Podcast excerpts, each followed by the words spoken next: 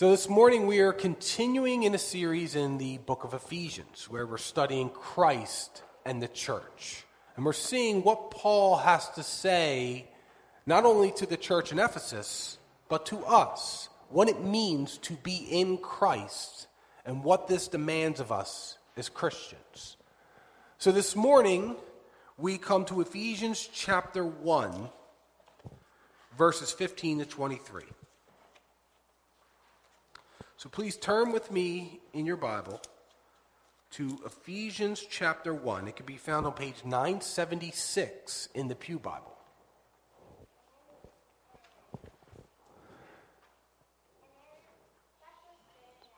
So, Ephesians chapter 1, starting in verse 15. Hear now the eternal living Word of God. For this reason, because I have heard of your faith in the Lord Jesus and your love toward all the saints.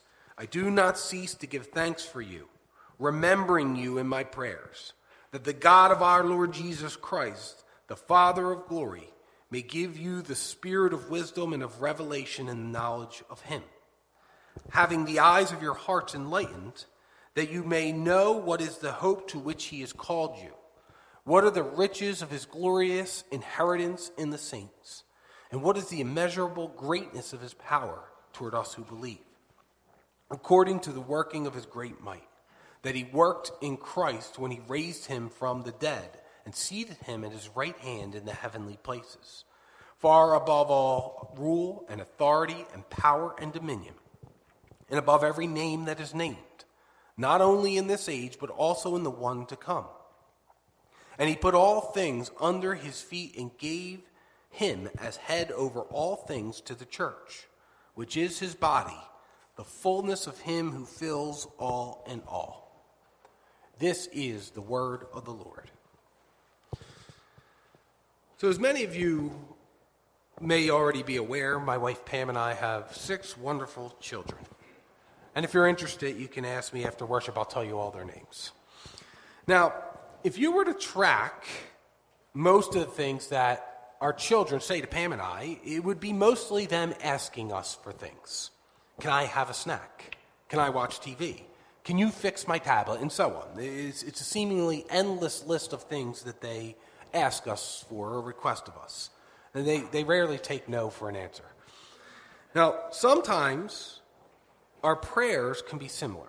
I know for myself, it can often be that I'm simply requesting a bunch of things from God. Now, we're told in the Bible to ask God for things. Jesus clearly taught this. He said, Ask, and it will be given you. Seek, and you will find. Knock, and it will be opened unto you. There are many places in Scripture where we're told to make our requests known to God, but that shouldn't be the whole of our prayer life. Um, many of you may be familiar with the acronym ACTS, A C T S. It's a helpful tool to teach us how to balance our prayer life. If you're unfamiliar with it, it's A for adoration. We should be praying in adoration and prayer, praise of God. C is for confession. We should be confessing our sins in prayer.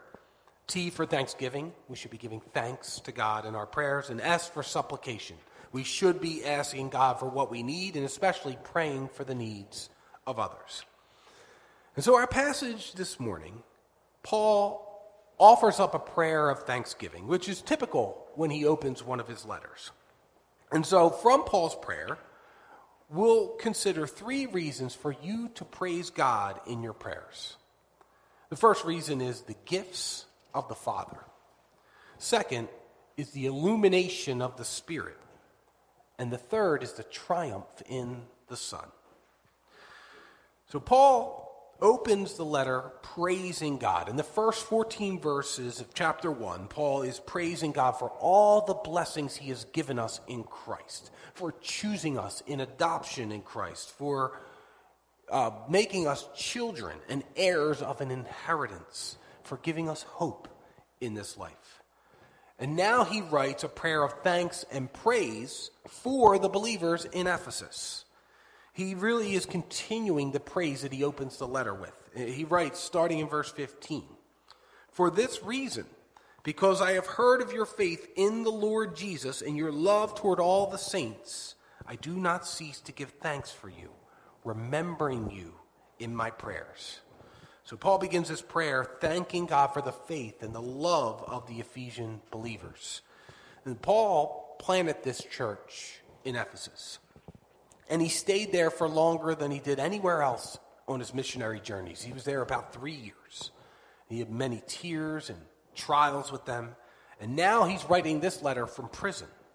And he's responding with joy and thanks, hearing about the spiritual growth of this church, of these people that he knew personally and loved. And he specifically mentions their faith in the Lord Jesus Christ and their, their love toward all the saints. And this is typical in Paul's letter that he often includes key themes of his letter in the prayer of thanksgiving that he opens with. And so we'll see faith and love are prominent themes of this letter that we'll, we'll come across later in later chapters. And so Paul, I've mentioned this before, Paul rarely, if ever, prays for things. He always is praying for people. And his prayers for people often have to do with their spiritual well being. He says, I do not cease to give thanks for you, remembering you in my prayers. Then in verse 17, he gives the content of his prayers that the God of our Lord Jesus Christ, the Father of glory, may give you the spirit of wisdom and of revelation in the knowledge of him. And so this the first chapters of Ephesians has this trinitarian theme to it. Paul speaks of the three persons of the Godhead throughout this chapter Father, Son, and Holy Spirit. And there's a Trinitarian aspect to Paul's prayer here. It begins with Paul's request that the Father give the believers in Ephesus the spirit of wisdom and the knowledge in the revelation of God. So I've included in this outline the, the Trinitarian layout to praise God. We can praise Father, Son, and Holy Ghost. And the first reason we see here to praise God in your prayers is the gifts of the Father. In Reformed theology, or covenant theology, there's something called the covenant of redemption. It's an eternal covenant within the Godhead, within the members of the Trinity. And within this covenant, the members of the Trinity have a role with their plan of redemption. And this goes into eternity past. The Father chooses a people for the Son. The Son redeems those people. He accomplishes the redemption of his people. And the Spirit applies this redemption to those who have been chosen by working faith in us and thereby uniting us to Christ. And we see some of this early in chapter 1 of Ephesians when Paul says that God chose you before the foundation of the world, he's speaking of the Father. The Father chooses. And we see here that the Father also gives. Jesus taught us about praying to the Father and asking Him for things. Asking the Father to give gifts is an important part of prayer. Jesus said this in the Sermon on the Mount, which I mentioned earlier Ask and it will be given to you. Seek and you will find. Knock and it will be open to you. And he follows this teaching with an illustration. He says, Which one of you, if his son asks him for bread, will give him a stone? Or if he asks for a fish, will give him a serpent? If you then, who are evil, know how to give good gifts to your children, how much more will your Father who is in heaven give good things to those who ask him? And so God the Father gives what we ask for beyond anything we could do as earthly parents. I can't imagine as an earthly father not giving my children what I thought was best for them. And what Jesus is saying is, I'm a sinner. If you then, who are evil, know how to give good gifts to your children, how much more will your Father who is in heaven give good things to those who ask him? And so you can praise and thank God for the gifts of the Father, that you can come to him in prayer and ask him for things. And so when we consider that acronym ACTS for prayer. It doesn't mean you have to pray in nice, neat little categories. It's just a guide to balance your prayer life. And so you can praise God in asking Him for things. Praise God that He hears and answers your prayers because he answers from his infinite knowledge and wisdom. He answers from the riches of his grace, and in his providence, he works all things for the good of his people. Jesus even taught us to be persistent in prayer, to continue to ask God for the things you want and need. And you can praise God, the giver of all good things, that as a child of God, you can receive the gifts of your heavenly Father. But Paul asks for something specific from the Father here that he may give the Ephesian believers the spirit of wisdom and of knowledge and revelation of God. And so, the second reason you can praise God is for the illumination of the Spirit. And this is something you can ask for and praise God for at the same time, which is what Paul is doing, because it's the Holy Spirit who illuminates the things of God to us. Paul says the spirit of wisdom, which would be godly wisdom. The Holy Spirit can help you make right decisions. If you pray for wisdom to God, the giver of all good things, he will give it. And wisdom is making the right decision. It's a skill of living a godly life. And Paul also says the spirit of the knowledge in the revelation of him, meaning the revelation of God. The Holy Spirit illuminates the things of God to us, specifically the Scriptures. The Holy Spirit, who ultimately is the author of Scripture, illuminates the truth of the Scripture to us. No one believes in the Scripture. No one believes that the Bible is true until this happens, until the Holy Spirit brings you to spiritual life and reveals that the Bible is the very Word of God. Then you believe it. And this work continues. The Holy Spirit reveals the truth of the Scripture and the revelation of God to you continuously throughout your Christian life.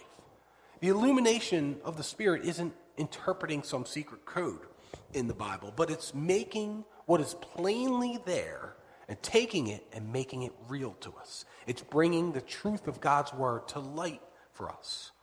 There are plenty of people who read the Bible, who know what it says, but they never believe it. It's not that they're somehow less intelligent, but that God hasn't granted them this ability to see it. We need the Holy Spirit to understand and believe the truth of God's word. So you should pray for illumination of the Holy Spirit every time you read or study God's word, every time you hear it preached, that God may illuminate the truth of his word in your heart. That the Holy Spirit may enlighten your minds to enable you to know, see, grasp, and apply the will and purposes of God in your life. And the illumination of the Spirit often comes upon us in our normal ways of understanding. As you're reading the scripture, you'll, you'll sense this truth of the word. And this is the pathway of the righteous, godly life before God. The word of God illuminated by the Holy Spirit, leading you to knowing and loving and doing God's will on a daily basis.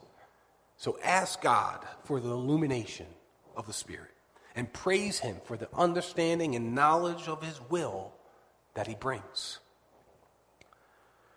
And so, Paul, after stating that he's praying for the Spirit's illumination, he says what the result of this illumination will be.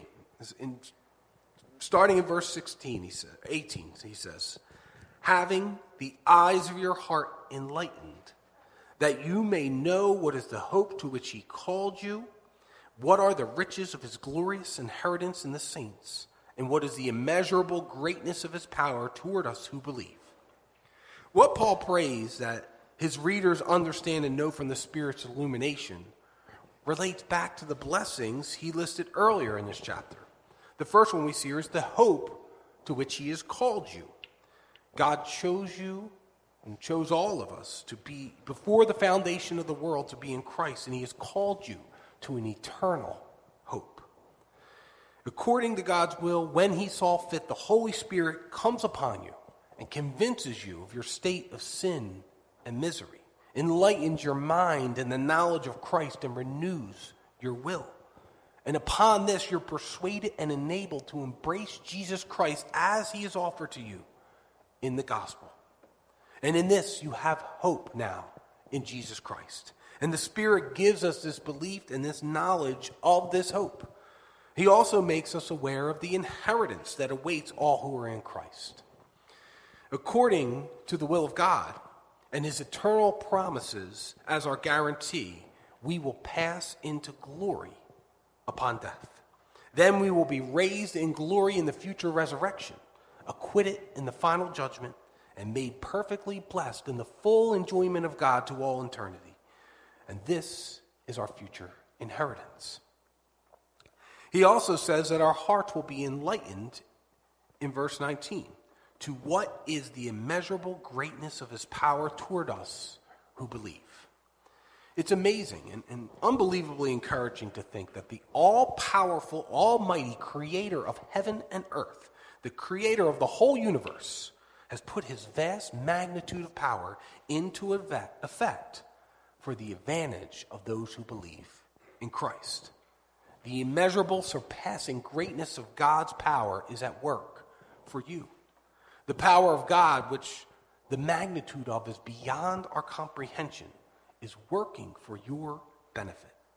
So, no matter how weak you feel, because we all are weak, no matter how hopeless and inadequate you are, because we're all hopeless and inadequate on our own. No matter what your situation is or what your circumstances might be, the all powerful Creator, the self sustaining I am, has put his vast power into effect for your benefit. And this is so important that Paul spends the rest of this section elaborating on the magnitude of God's power.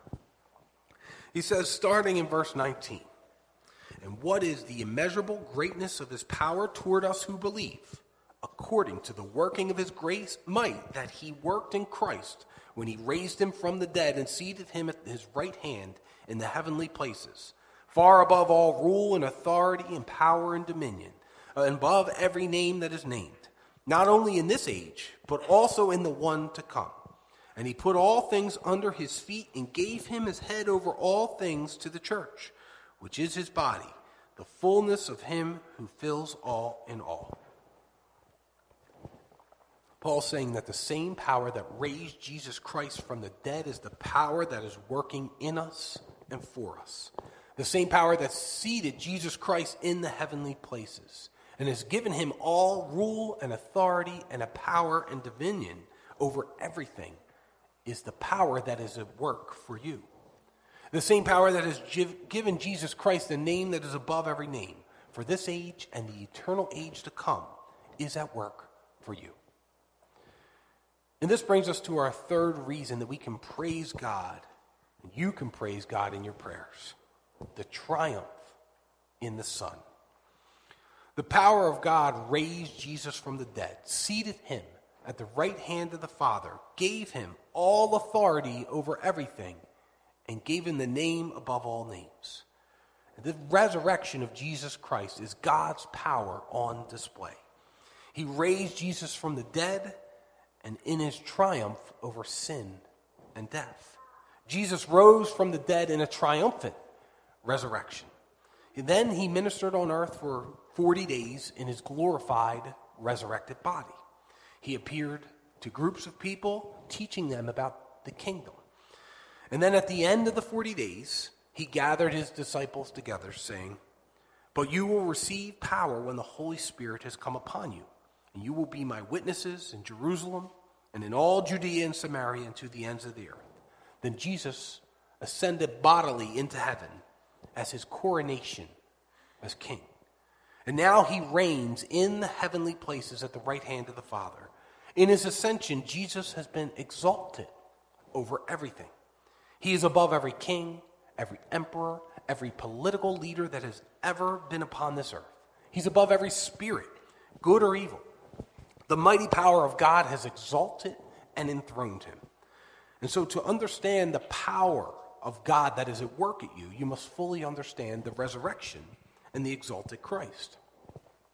Jesus prayed to the Father in his high priestly prayer in John 17. He said, Father, I desire that they also, whom you have given me, may be with me where I am, to see my glory that you have given me because you loved me before the foundation of the world. So Jesus desires that every one of his people, everyone that has come to him in faith and believed in him, also sees his glory. That we will see his glory, the glory that the Father has given him because he loved them before the foundation of the world. So the more the Spirit illuminates the scripture to you, the more you increase in your knowledge of the revelation of God, the more you know how little you deserve. But because of the greatness of God, you've been blessed in Christ beyond your wildest imagination. But the power of God is not only at work for God's people individually, but also collectively as the church. Paul concludes here in verses 22 and 23. And he put all things under his feet and gave him his head over all things to the church, which is his body, the fullness of him who fills all in all. So God's power not only raised Christ from the dead and seated him triumphantly at the right hand of the Father, with all his and our enemies conquered under his feet, God also is giving Christ to the church as the victorious, authoritative head over everything. Christ's authority and reign over all things. Now, the church is his body, is the body of the one who rules over heaven and earth. So, God therefore uses the church. He uses all of us as his own instrument for transforming and renewing the world. Because Christ and his body are one, therefore, the victory of Christ is the victory of his church. And so, as we move forward in the life as, as the church of Christ, we can know that Christ is victorious. He has triumphed over everything in the universe, both seen and unseen, physical and spiritual, and therefore we are victorious in him. And this gives us both hope and encouragement. So we've already discussed your hope as an individual that your soul will be made perfectly in holiness at your death. You'll immediately pass into glory. And then you'll be raised in the future resurrection and be with God in eternity in all his glory. But there's also the collective hope of the church in Christ, the body of Christ.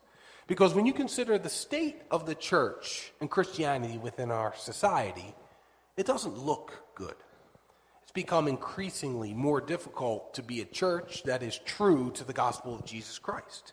Christians and open belief in the gospel and the Bible are under attack in our society. The people who openly disparage Christians are growing in numbers, they grow in prominence, and it's become acceptable in most parts of our society to do this. All the while, the number of Christians in our country is decreasing, really throughout all of Western culture. Churches throughout the country are struggling, some have to close their doors. But even with all of this, there is hope for the church because the church is the body of Christ. The church is victorious now and for eternity. And so when Christ conquered sin and death, we are his body. And so when he returns, all things are put into subjection to him. The church conquers and reigns with him. This is guaranteed just as much as any promise of God. And so there are future aspects of our reign with the Lord Jesus, and you can look forward eagerly to that day. But you can also remember that we are reigning with Christ now. Sin no longer has dominion over those who believe in Jesus. We live in the gracious era in which we've been adopted as God's children. And by the Spirit, you can now conquer sin in your own life and grow in holiness. You're also free from the tyranny of the law. You're free from the guilt of the law. And so, our reign as kings and queens in Christ is a present reality that we'll enjoy in its fullness at the resurrection of the dead. And at that point, we'll be enthroned beside Christ. And we'll enjoy by grace what is his by right. And until then, you are to reign over your sinful passions, submitting your mind, your will, and your affections to Jesus by the power of the Spirit through his word. And all of this gives us, as the church, the body of Christ, encouragement. encouragement in facing the days ahead. No matter how bleak it may look, no matter what the immediate future may hold, Jesus Christ reigns supreme now, and we reign with him now. And we will be brought to the fullness of this reign upon his return, where he will reign for eternity. As Jesus told Peter in Matthew 18, I tell you, you are Peter, and on this rock I will build my church, and the gates of hell shall not prevail against it. So we can be encouraged in the face of disappointment, rejection, knowing that the victory of the church is not in our hands. Christ is triumphant, and therefore his body is triumphant. Christ is victorious, therefore the church is victorious with him. And so, as we will struggle and suffer in this world, as Christ promised us we would do, let us hold on to the future hope and encouragement of the triumph of Jesus Christ. And we can praise God in our prayers for the gifts of the Father, for the illumination of the Spirit, and the triumph of the Son, all to the glory of God. Let us pray. Heavenly Father, we come before you, Lord, to praise you, to thank you, to worship you. We praise you for all the gifts that you have given us, blessings beyond our wildest imaginations, the gift of life, family, and friends, the gift of the church, the gift of faith and belief in your Son. You've given us the gift of your Son that his sacrificial death we are forgiven of our sins, and that we have, may have life, eternal life in Him. Lord, we praise you for the illumination of your Spirit, that your Spirit brought us to spiritual life and reveals the truth of your word to us, that we may know how to love you and obediently follow you for the rest of our lives. And Lord, we praise you for the triumph of your Son, Jesus Christ in whom you have given him the name above all names. You have put him above as the authority over all things, and you have given us to him, that we are his and we will reign with him now and in eternity. In the name of our Lord Jesus Christ, we pray. Amen.